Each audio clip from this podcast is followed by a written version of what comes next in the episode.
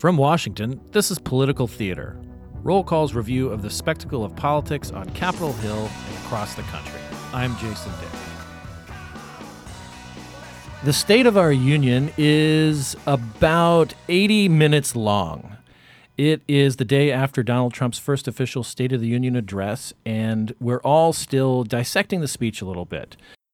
Helping me digest my State of the Union experience is Ben Terris. He's a national political reporter for the Washington Post and a good friend joining me in studio. Ben, welcome to Political Theater. Thanks for having me. So, uh, last night, before the president even arrived, uh, you and I were sort of jostling for position at uh, it, it, it. It actually literally is a red carpet uh, sort of thing. It's not a it's not a metaphorical red carpet leading into the House chamber through Statuary Hall. It's an actual red carpet. Uh, what are some of the things that stand out to you? Because this is really where the theatrics of the State of the Union come in, come into play. Yeah, I mean, it had like, like you said, it had the feel of, of a red carpet event where there were you know velvet ropes that were uh, kind of partitioning off the press from the people who were going to be going into the State of the Union. The camera crews got there seven, eight hours early to set up shop.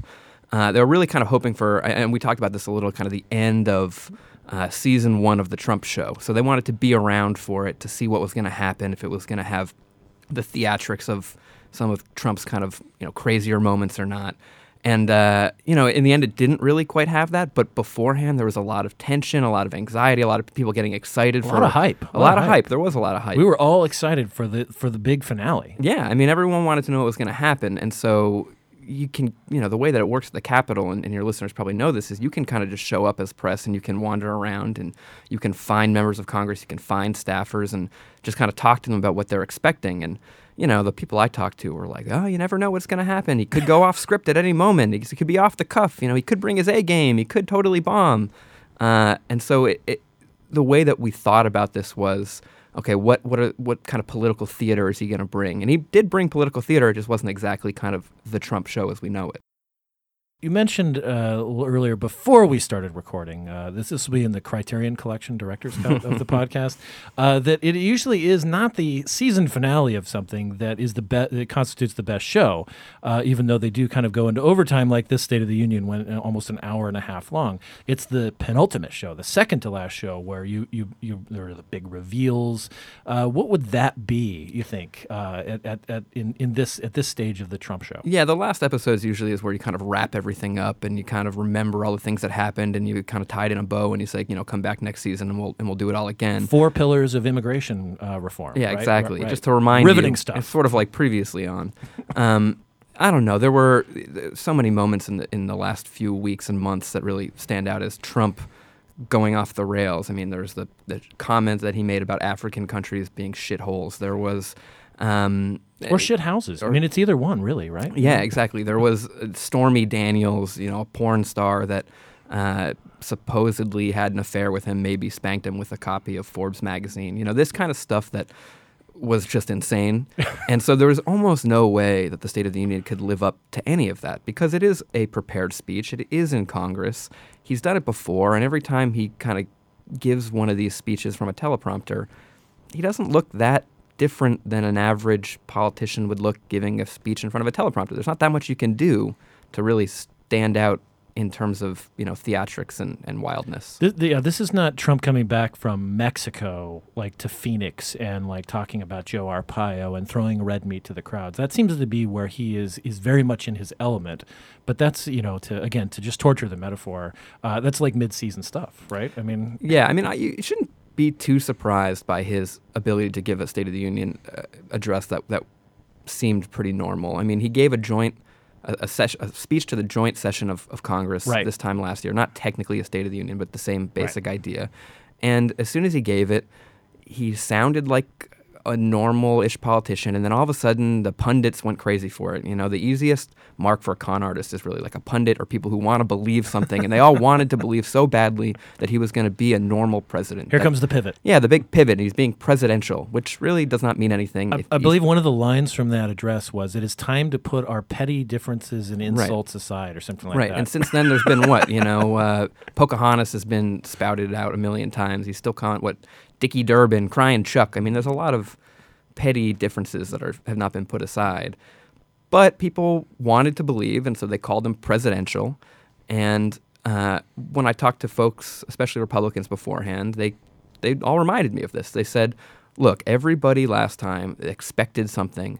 They all had written his, you know, they had written their their stories ahead of time that he was not going to be able to to rise to the moment, and then he blew them out of the water. He brought his A game, is what one member of Congress told me. He said, "Look, expect him to do the same thing," and I, I kind of did. I mean, it, it's not it's not that hard to imagine that they had a goal to keep him kind of acting the way that a president should act Right. for what do you say 80 minutes. And, Right. he, and i think he mostly did. Does that mean that he is now going to be presidential? Again a term that doesn't mean anything. He is technically president so he is presidential by definition. Right. but is he going to act uh, you know as a normal politician would for even the next day? No. And as as people pointed out as he was leaving the State of the Union, somebody asked him to release the memo, which is a controversial uh, thing. Th- in- This FBI memo, this memo that Devin Nunes and the Republicans on the House Intelligence Committee have drafted, saying the FBI, and the Justice Department, may have compromised their own investigation of, of the Russia stuff. and Right. it's very controversial about whether or not it should be released. Somebody asked him to release it from, you know, one of these guys who hogs the aisle and gets there early so he can have a selfie with the president.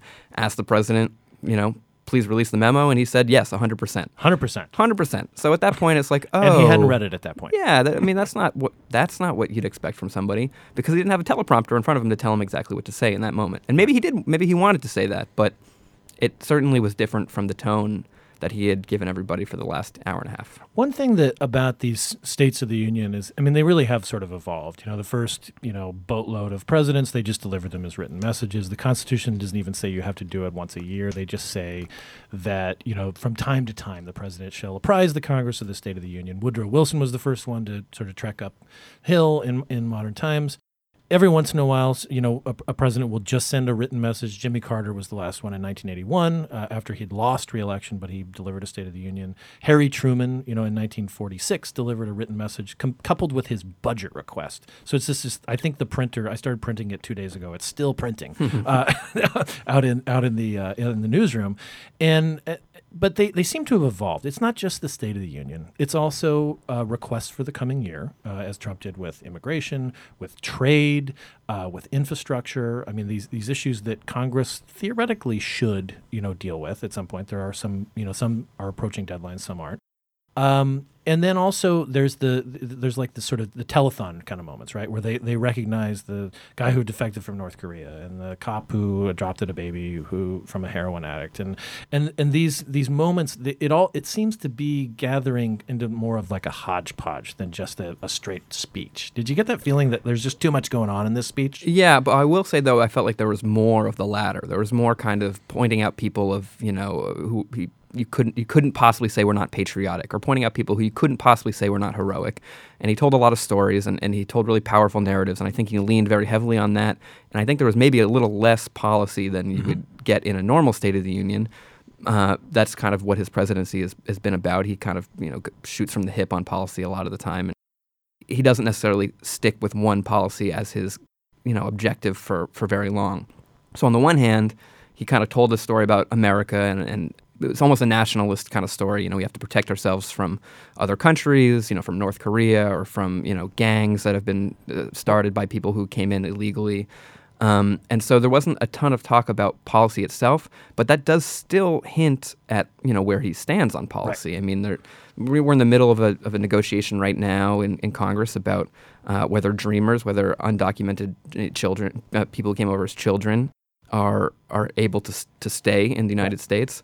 And I think that this speech probably made it harder to negotiate in a way because he made it sound like, you know, he said there's one line that really stood out, which was "Americans are dreamers too," which is a really good line. Right. But it's sort of somebody pointed out on Twitter it's sort of like the all lives matter of of the speech, which is it's a good line. You can't say it's not true, but it does also show his policy position on on something that's being negotiated right now. Right. And so one of the goals of of the State of the Union is to build coalitions so we can move forward.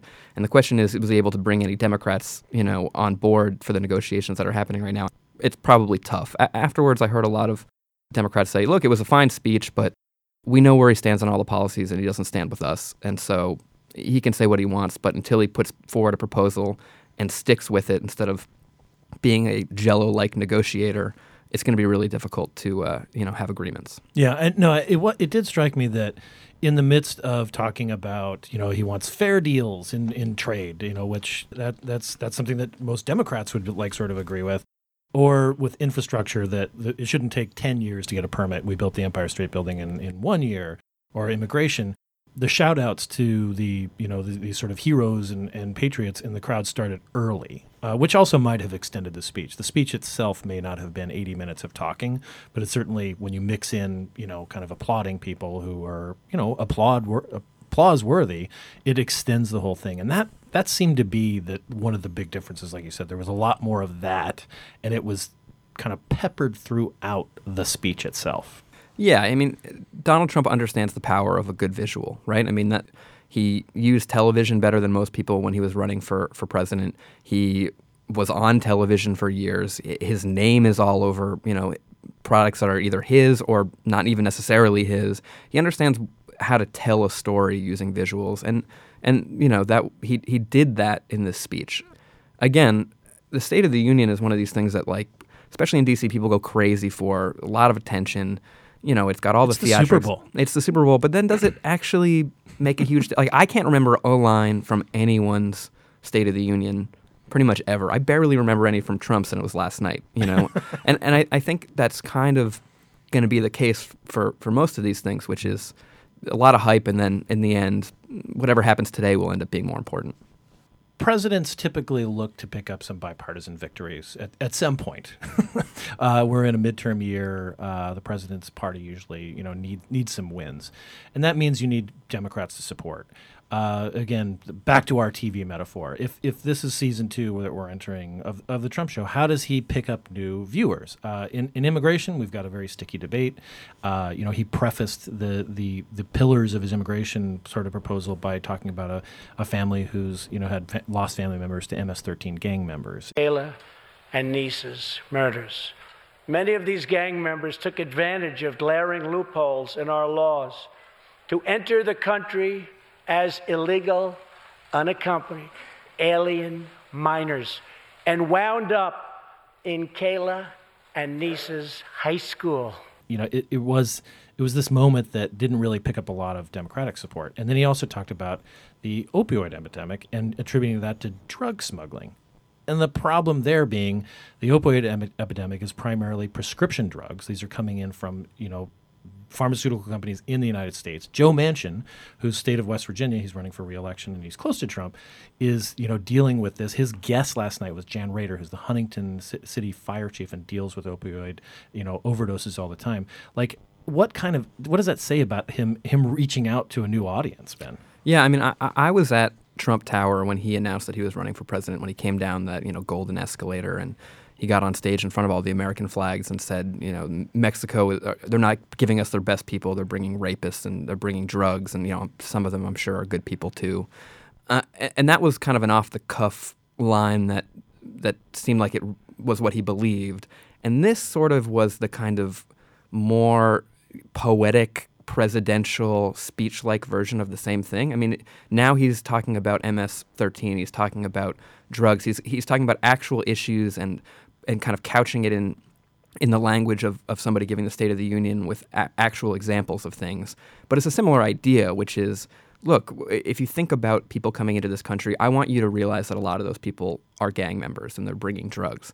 And so I think Democrats in the audience, they heard that and it probably reminded them, oh, this is the same guy that we've always been dealing with. It, it doesn't matter if he talks like a politician. What matters is what does he want to accomplish. And so for all this theater that happens at the State of the Union and that happens in politics in general, uh, we all get really interested in that. We get interested in the palace intrigue and and you know the way that he says things in his tweets. But if you're a politician, if you're if you're a member of Congress, really what you care about is the policy because you got to vote on something, you got to put your name on something, you got to make some legislation, and then you got to tell your people what you voted on and made happen. And so I think that that speech is just going to kind of you know make them roll their eyes and say, well, we haven't we haven't gotten anywhere with with this guy. Well, we will uh, certainly keep tabs on it. Uh, I think that's a good place to wrap up. And thank you so much for joining us on Political Theater. Anytime. I'm Jason Dick. Thank you for joining us. You can subscribe to this podcast on iTunes, Stitcher, and on NPR One. And please pretty please, rate us on iTunes. For more on this and other stories, visit rollcall.com. Find us on Twitter at CQ now or at rollcall. And definitely follow Ben on Twitter at B Terris and read his stories on the Washington Post. Thanks for listening.